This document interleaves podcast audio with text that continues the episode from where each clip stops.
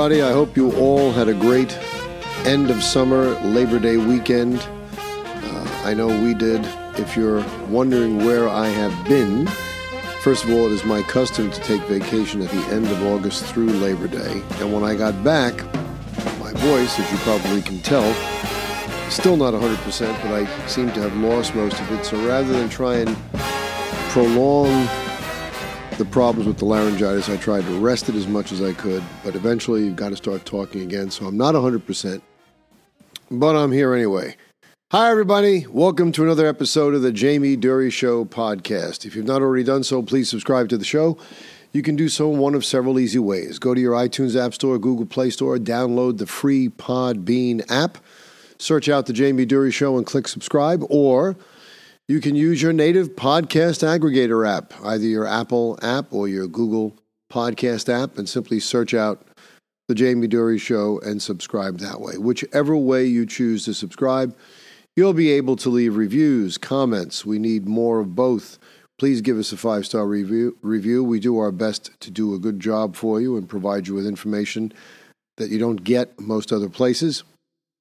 And please share the show and recommend us to your friends. The more the show will grow, the greater our resources will be, and the more we'll be able to bring you in the way of information and even some live uh, interactive lines and other uh, perks we'd like to add to the show as it grows and we get stronger. So, a lot to cover. Um, much has happened, much has transpired since the last time I did a show with you. But of course, the first order of business today is the 22nd anniversary of 9 11. And I think we all need to take a moment of silence to remember all the souls that were lost needlessly that day. So let us take a moment of silence.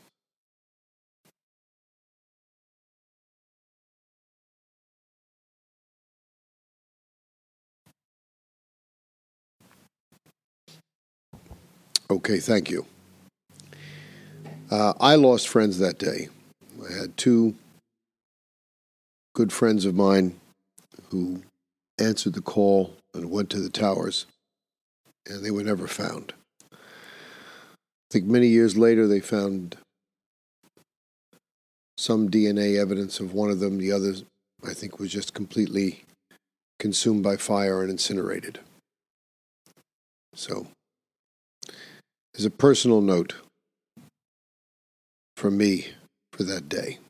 I was a lifelong New Yorker, but at that time, um, I was not in New York. So I was not here. I was not living in New York at the time for that that event, which shaped the world, reshaped the world, took place. Some days I think I should have been here. Other days I think maybe the man upstairs didn't want me to be there because he wanted me here now. Because so many of the people that I knew have suffered in the aftermath of 9 11 because of the exposure to dangerous, toxic substances down there, which gave them cancers. So, all things happen for a reason. We can't question God's judgment, we just have to accept it. So, speaking about 9 11, one of the things I want to lead off with, because I heard it spoken about on a lot of the morning radio shows here in New York by some of the hosts, coming up with different reasons. They were all getting down on Joe Biden for not being here in New York for the celebration of 9 11. He was in Alaska instead. Uh, and uh, they were saying it's an insult. He should have been here. How can you send Kamala Harris? How can you send uh, Kamala Harris's husband to Pennsylvania, the Pentagon, Jill Biden to the Pentagon, uh, Kamala Harris's husband to the Pennsylvania or the field where the plane went down? Uh, look, I don't like Joe Biden. But I will tell you right now that most of them, except with the exception of Miranda Devine, who was a guest on the Joe Piscopo show, that probably really came closest to hitting it without actually coming out and saying it, uh, missed it. Most of them missed it. There's a very simple reason why Joe Biden was in Alaska instead of being in New York, and it's not because of the scheduling of the G20 summit Uh, they could make it up uh, very easily. He has access to the final finest travel in the world. He travels on Air Force One. Air traffic anywhere in the world can be suspended. He travels in unbelievable comfort. You know, people talk about how travel takes its toll on an 80 year old. Um, I don't think it has anything to do with age. There have been world leaders that have led governments at ages more advanced than Joe Biden. It's a question about the individual. Joe Biden has been failing for some time, uh, long before he ever reached 80, and he can sleep. Air Force One has a bed, it has an office, a shower, it has anything he could possibly want to rest. The main reason why Joe Biden was not at ground zero is because ground zero of all the 9 and 11 celebrations that take place, ground zero at the World Trade Center is the most important, the most dramatic, the one where the largest number of dead occurred. The bulk of the losses from 9 11's attack were at the towers. And every year those names are read out. As a consequence, the ceremony at Ground Zero is the longest of all the ceremonies. Joe Biden simply does not have the physicality to be able to withstand sitting there. He absent mindedly walked out of a Medal of Honor conference ceremony. He gave a Medal of Honor to a Vietnam veteran, put it on him, gave a feeble salute, and before the chaplain had even read the closing statement, was already out the door because he could not do it. He cannot do it. He makes fleeting appearances and he's gone. He has a limited number of questions that he takes and he's gone. He can't do it. He is failing. I don't like Joe Biden. I think he's a swine, but I don't think his failure to show up to New York for the 9 11 remembrance on this 22nd anniversary was a consequence of his distaste for New York or a lack of respect. I think it's just a lack of health and a lack of mental acuity. He is a failing, compromised, feeble old man, and he has no position in any, no place in any position of a power of, or authority, least of all the presidency of the United States of America. So that's my take on Joe Biden's absence uh, at 9 11, and I don't think you can really explain it reasonably any other way. Now, the other, the big story I wanted to get to today um, is Michelle Obama. We're going to get to that in a minute. Before we do, there's a couple of little things I wanted to hit. First of all, just a little tidbit of information. A Secret Service agent who was present in Dallas, Texas in 1963 when President Kennedy was fatally struck uh, has come out and challenged the magic bullet theory, saying that the bullet that they actually found in pristine condition was one that he recovered from the vehicle and he saw it. And he doesn't believe that was the bullet that killed President Kennedy and went into um, John Connally. That was a different bullet and so forth and so on. Basically, saying this because to challenge the single shooter theory. But that theory has been challenged many times by many people because of the fact that we already know from forensic analysis by the renowned pathologist Cyril Wecht that no bullet could go through the president, change direction twice, then exit the body, hit the wrist of the governor of Texas, break it, and retain 96% of its weight and look in almost pristine condition. That's the magic bullet. So we already know there was multiple shooters there. But it's interesting now that people are still coming forward some 60 years, almost 60 years. This November will be 60 years since uh, the assassination of the president, which I still remember as a very, very small boy. so that was interesting. Uh, but what really is interesting is this Governor Grisham in New Mexico. On September 8th, she signed an executive order banning gun possession for 30 days in the city of Albuquerque and in Bernalillo County. She's citing as authority for this a health emergency. A health emergency. And a lot of liberals have taken issue with this because uh, a Democrat, the congressman from California by the name of Ted Lieu, weighed in on this and said, look, whether or not we agree with it, the Supreme Court's decisions regarding the Constitution are the law of the land.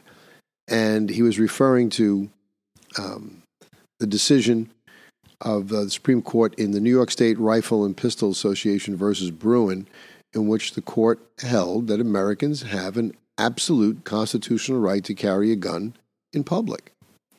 And she has sought to suppress that on the basis that it's a health emergency. Okay? She signed two executive orders. First order was 2023 130, and the other one was 2023 132. That one names drug abuse as a public health emergency. The first order declares gun violence a public health emergency. And so, as a consequence of declaring it a health emergency, she's not going to allow anybody to carry guns. Now, let me ask you something. Isn't this just some sort of perverted uh, version of gun control with the same tired argument that we're just going to keep people from having guns and therefore there's going to be no gun violence? Well, it doesn't work that way because the only people who follow the law are people who are not going to engage in illegal use of handguns in the first place. So the only people who are not going to carry guns as a consequence of this executive order are those people who wouldn't have done wrong with them anyway. The people who are selling drugs, doing robberies, uh, assaults, murders, they're going to carry the guns anyway because they don't care about the law. I've tried to explain this before in the past. Laws in this country have two functions. The first function is to set the ground rules, the standard for behavior. What, toler- what sort of conduct uh, society will tolerate and what conduct it will not tolerate. So people know what the rules are, like the rules of the road. The second function of laws is to fashion punishments for people who don't adhere to them. For the criminal element, the only use or function of the law is to fashion punishment for their violation. It doesn't do anything to stop the people. Now, people try and think if they get enough in the way of criminal sanctions, people are eventually going to stop. But look, people don't stop killing even when there's a death penalty. If that doesn't deter people, I don't know what's going to deter them. They're not saying we shouldn't have one, because certainly those who are put to death for murder aren't going to go out and kill again. So there's a certain benefit to the recidivism rate when you have uh, capital punishment. But the notion that this executive order is going to stop gun violence is ridiculous. This is just an end run around the Supreme Court's decision. It's an end run against the will of the people, and it's an absolute, unabashed assault on the United States Constitution. In a press release on her website, Governor Grisham wrote that she issued the directives after the shooting deaths of th- three children, including an 11 year old boy, on September 6th and two mass shootings. She said her decision was made after a substantive and earnest conversation with law enforcement and public officials from Albuquerque and Bern- uh, Bernalillo County. The order dealing with guns exempts licensed security guards and police officers. Ooh. Civilians with carry permits must place guns in locked boxes and use trigger locks or other means to prevent them from being fired before carrying them in public. Now, do you think any civilian who complies with this restriction and puts his gun in a lockbox and uses a trigger lock so that they can't be fired in public was someone that was ever in danger of going out and shooting someone wantonly in the first place? This past Friday, she held a press conference and said this is a governor that, think about this. This is from an elected governor in 2023 in the United States of America. No constitutional right, in my view, including my oath, is intended to be absolute. There are restrictions on free speech. There are restrictions on my freedoms. But yet, despite having conferred with all these law enforcement people, supposedly, the Bernalillo County Sheriff one John Allen, had deep reservations over Mrs. Grisham's uh, executive order. Quote in this article I'm quoting from First and foremost, every lost life is a tragedy, and the well being of our community is of paramount concern to the Bernalillo County Sheriff's Office. We share in the collective grief and urgency to address this issue. I am wary of placing my deputies in positions that could lead to civil liability conflicts as well as the potential risks posed by prohibiting law abiding citizens from their constitutional right to self defense. The Albuquerque Police Department, according to their chief, Harold Medina, has issued a statement saying that Albuquerque Police Department officers would not be enforcing civil violations of Mrs. of Ms. Grisham's order. The governor made it clear that the state law enforcement and not APD will be responsible for enforcement of civil violations of the order. I would like to know more about the structure of law enforcement in the state of New Mexico because I can tell you here in New York, uh, if the New York City Police Commissioner would issue a similar statement saying he wasn't going to do something that was directed by the governor, uh, he would be crushed. The mayor would get leaned on, the mayor would in turn lean on him, and he'd either resign or he would enforce the order. So I don't know how the city of Albuquerque elects its police chief, whether it's an elected position or appointed position, but he seems to have a great deal of autonomy to be able to take this position without seemingly any fear of reprisals or loss of employment. So this is interesting. We're going to be following this and see how this shakes out. It's clearly a violation of the Constitution, clearly an overreach on the part of this governor, and we hope that it will be addressed and that someone will sue because this cannot be allowed to stand. It will only embolden the left to take further steps and engage in further perversions of executive privilege and laws in order to subvert the Constitution and uh, govern this country against the will of the people. Now, the big topic, the big one that I wanted to hit today was Michelle Obama. As you know, Donald Trump is walking away so far, even though no votes have been cast, with the Republican uh, nomination.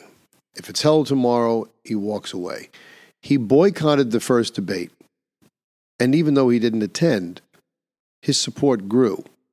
DeSantis, who was the frontrunner of the ones that attended, actually lost support, and other people gained support. Now, forget the whale, Chris Christie and and uh, Race Bannon, Mike Pence. Uh, he's they're, going nowhere, uh, and they're going there pretty fast, but they're going nowhere.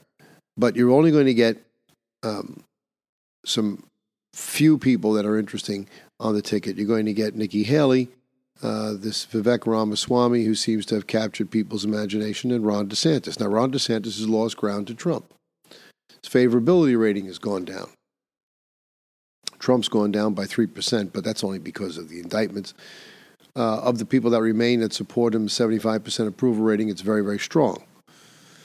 And yet, these polls also want you to believe that if the election were tomorrow, it's almost a dead heat between Joe Biden and Donald Trump. You just saw a man as I explained, who couldn't go to ground zero because he's so frail that he couldn't sit for two hours while people read the names. He would collapse or fall asleep in embarrassment. We have a man that forgot that he was in the Medal of Honor ceremony and walked out of it after placing the medal around the recipient's neck and giving him a feeble salute before the chaplain's closing remarks were made. We have a man who is slipping away at a rapid pace. It's obvious to anyone with a brain and two eyes and two ears I cannot possibly believe that the country is divided on their preference between him and Donald Trump. It just doesn't make any sense. But um, this is, nevertheless, the poll they want you to believe that it's pretty, pretty close. So, what are we supposed to make of all this? Well, there's other polls that state that Donald Trump has a six or eight point lead and it would crush Joe Biden. Who could they bring out that could defeat Trump. Because Trump, as that as has now been acknowledged by not only Newt Gingrich, I should be I should say explained by Newt Gingrich, but acknowledged by no less than Donna Brazile, the uh, former head of the Democratic Party, big Democratic strategist. She said unabashedly on TV last week that Donald Trump is the leader of a movement, whether you like it or not. And anyone who thinks they can use the conventional methods for taking this candidate out better rethink again. He is not going anywhere. This is a movement. And they're right, and she's right. It is a movement. It's a very powerful movement. People are fed up, they've had enough. And apparently, even some of these liberals don't like a good thing. Too much of a good thing isn't necessarily a good thing. They thought this illegal immigration was a good thing. Now, all these liberal mayors in these sanctuary cities are screaming, Stop, stop, stop. We can't take any more of this goodness. Too many of these people. New York City's splitting at the seams where I live. San Francisco's in a similar situation. So, uh, what can we make of it? What's to be done? Well, they think that they bring out Michelle Obama. She's a star of the Democratic Party because she's the wife of Barack. Now, Barack can't run again, but if she's in there, it's like having him in there again, the same way people thought that having uh, Hillary Clinton in there would be like having Bill in there again. Now, quite frankly, I don't know um, what great benefit there was of having Bill Clinton there, but Bill Clinton, even though he was a liberal, he was a Democrat, he was more of a pragmatist than Obama. Obama was an idealist, that he's a fanatic. And he spoke in vacuous tones and platitudes that meant nothing. We're, we're fundamentally hoping for change. We're going to fundamentally change America without telling you specifically what he meant. And everybody was l- left to assume that what he meant by fundamentally change America comported with what they thought should have been changed. And they were surprised that his idea of fundamental change was nothing more than trying to erode the Constitution and make this a, um, a socialist country. And he did a Good job of bringing us a long way there. But even Hillary Clinton couldn't get over the hump against Donald Trump because, as much as her husband may have been popular, she wasn't.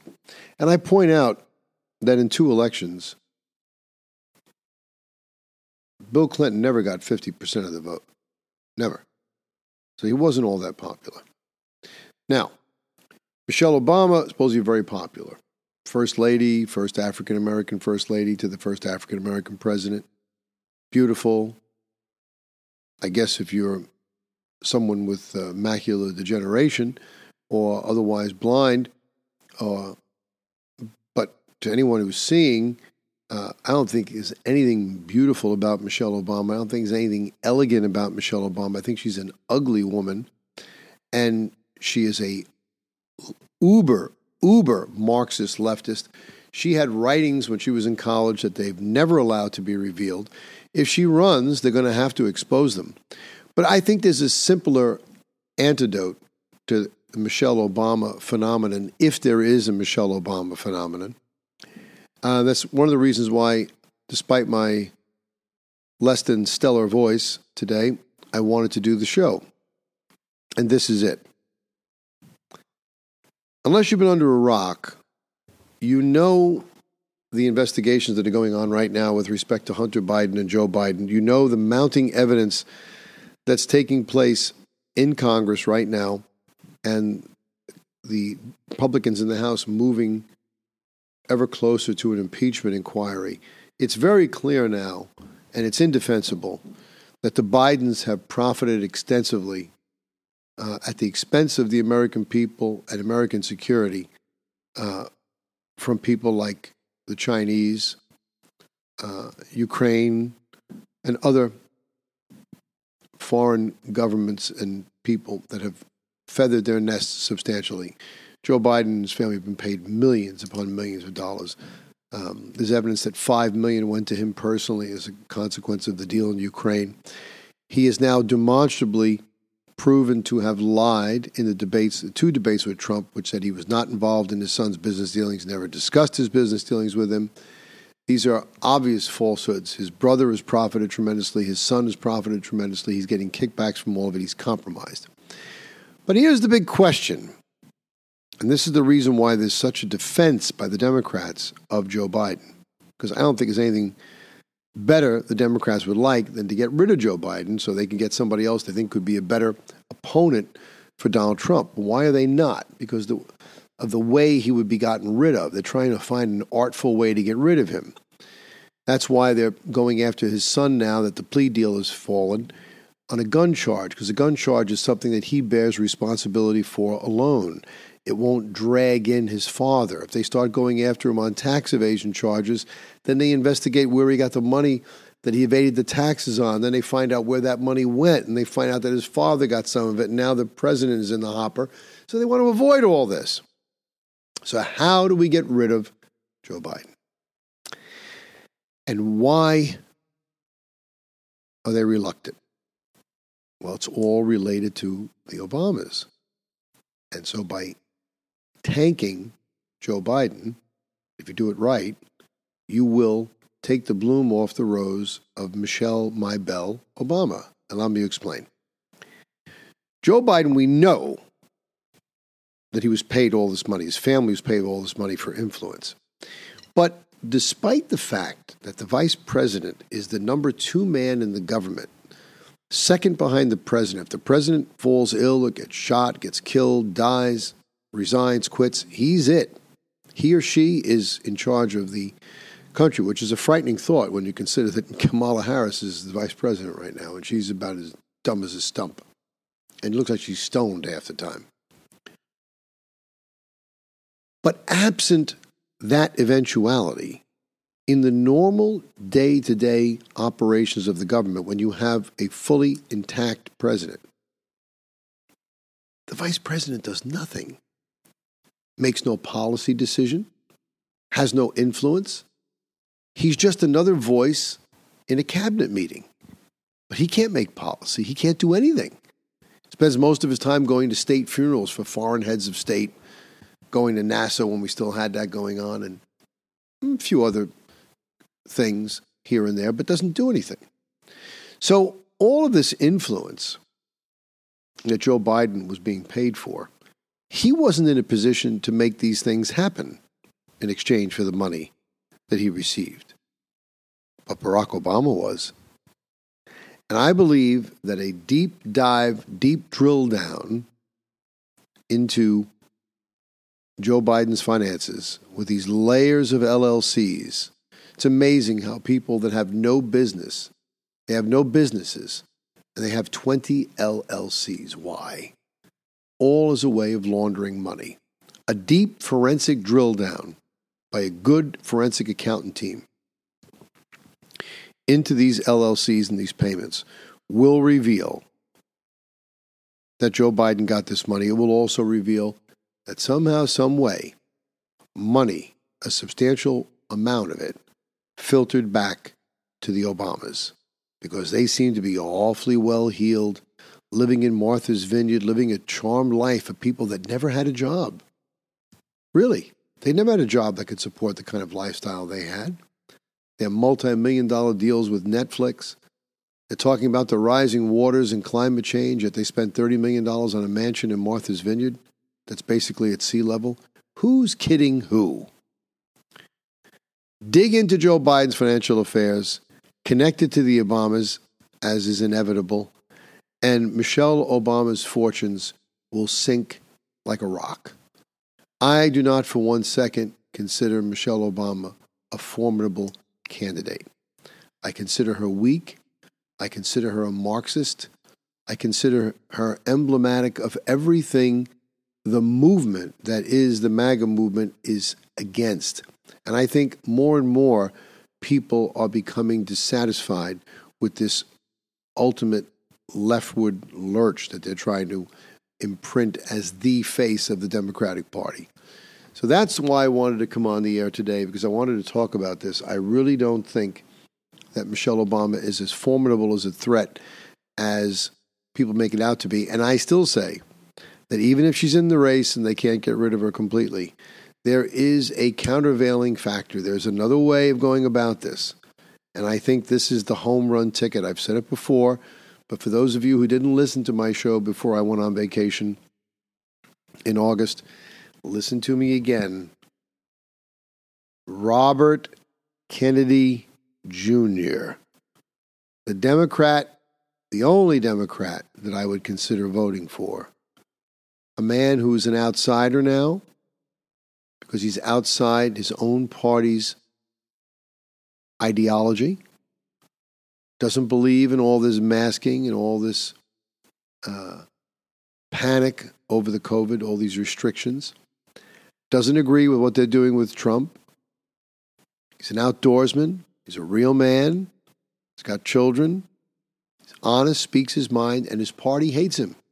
They'll never give him the nomination, especially after his recent trip to the U.S. Mexico border, where he said it took me three days just to get my head wrapped around it and comprehend what I was seeing. And then I realized it's a crisis. It's a humanitarian crisis. We are taking people in faster than our social resources can take care of them. We have to stop it. I've now become a conservative on the border issue. All it's going to take is a phone call, a sincere phone call from Donald Trump to have a meeting with Robert F. Kennedy Jr., and I believe that enough common ground can be found between them. They don't have to agree on everything, but they can agree on they can agree on enough to do a lot of good for this country. And I can see Trump, the art of the deal, saying, "Look, Bobby, you're a good man. Your party hates you. They're never going to allow you to get the nomination. They're never going to let you back in the game. But I will, and I can. What do you say we put ourselves together, run as a team, and do what we can to right this ship and save this country? I think that team, the strength, the power of the, the aura of the Kennedy name, even 60 years since the assassination of JFK, I think that and Trump's immense appeal within the MAGA movement steamroll everyone. And also, for those of you who say they're going to try and steal the election again, the only way they can do that is by the manipulation or perversion of the 14th Amendment to try and keep Trump actually off the ballot. Because when you have to write somebody in, it becomes tedious and problematic. But I think that will be challenged in the Supreme Court and it will not be allowed to, to, to pass. They will have to put him on the ballot. So, assuming he's on the ballot in all 50 states and the District of Columbia, I think that the support for the Trump ticket, regardless of who he has, but especially if he has Bobby Kennedy, is going to be so great that they're not going to be able to fudge enough votes. Remember, all they did was fudge 30,000 votes. It was a total of 30,000 votes in these pivotal states, these swing states that resulted in Joe Biden getting the election. And a piece of information over the holidays was brought to my attention that I did not know. You don't, and I did not know it because the news media did not want you to know it. And they didn't want you to know it because it's very, very unsettling. So I'm going to share it with you now. In all 50 states, including the state of Delaware, in all, I'll repeat it, in all 50 states, Donald Trump won the in person voting on election day. And those are the votes that are the most reliable in terms of their veracity and their legality. Conversely, Biden won the mail in voting in almost every state. And that's the one that's most prone to corruption, falsification, and fabrication. But they were able to get away with it because of the margins, the numbers. This time around, I think it's going to be not just a landslide, I think it's going to be a tidal wave. They're not going to be able to hold it back. Everybody's starting to come to this realization. Four indictments haven't slowed this man down. It's only increased him to the speed of a juggernaut to the point where Tucker Carlson, some people saying ill advised, saying it, is now very, very worried about an assassination attempt on the former president. And my sources tell me there are people in the Secret Service who are very concerned because they know how much leftist politicians in this country and in this government hate this man, and they cannot find the kryptonite for him because all of these indictments have only caused his poll numbers to go up, which is why Donna Brazile said, Come on, he's indicted four times and his numbers are going up. The man is the leader of a movement. He's not just a candidate. You can't stop him. And that's why I was compelled to do this show today. So, if you really love America, you have to sit back. If you really want to have a country that your children can be raised in that was anything remotely resembling the country that we grew up in, you're going to have to take a stand. And you're going to have to realize look, Trump may not be my favorite guy. He may not be the best guy in terms of the nicest guy, although I think he's a gentleman. I've met him. But he's a man for the times. As I've said many times in the past, this country has been saved multiple times throughout its history by imperfect people. Abraham Lincoln was a manic depressive. He saved the Union in the Civil War. Uh, Ulysses S. Grant was a smoking, drinking man. He was the winningest general in the Union Army, defeated the Confederacy. Winston Churchill was a flawed man, but he led England and saved them against the Nazis. There are countless examples in history. So if you love your country, you've got to take action. You can't just sit on the sidelines because then when it's all over, you can't complain. And this is going to be our new exit line. I'm going to remind you of this every day. It's one of the most prophetic lines I've ever heard. Charles M. Russell, Montana, 1926. Guard, protect, and cherish your land, for there is no afterlife for a place that started out as heaven. For the Jamie Durie Show, I'm Jamie Durie.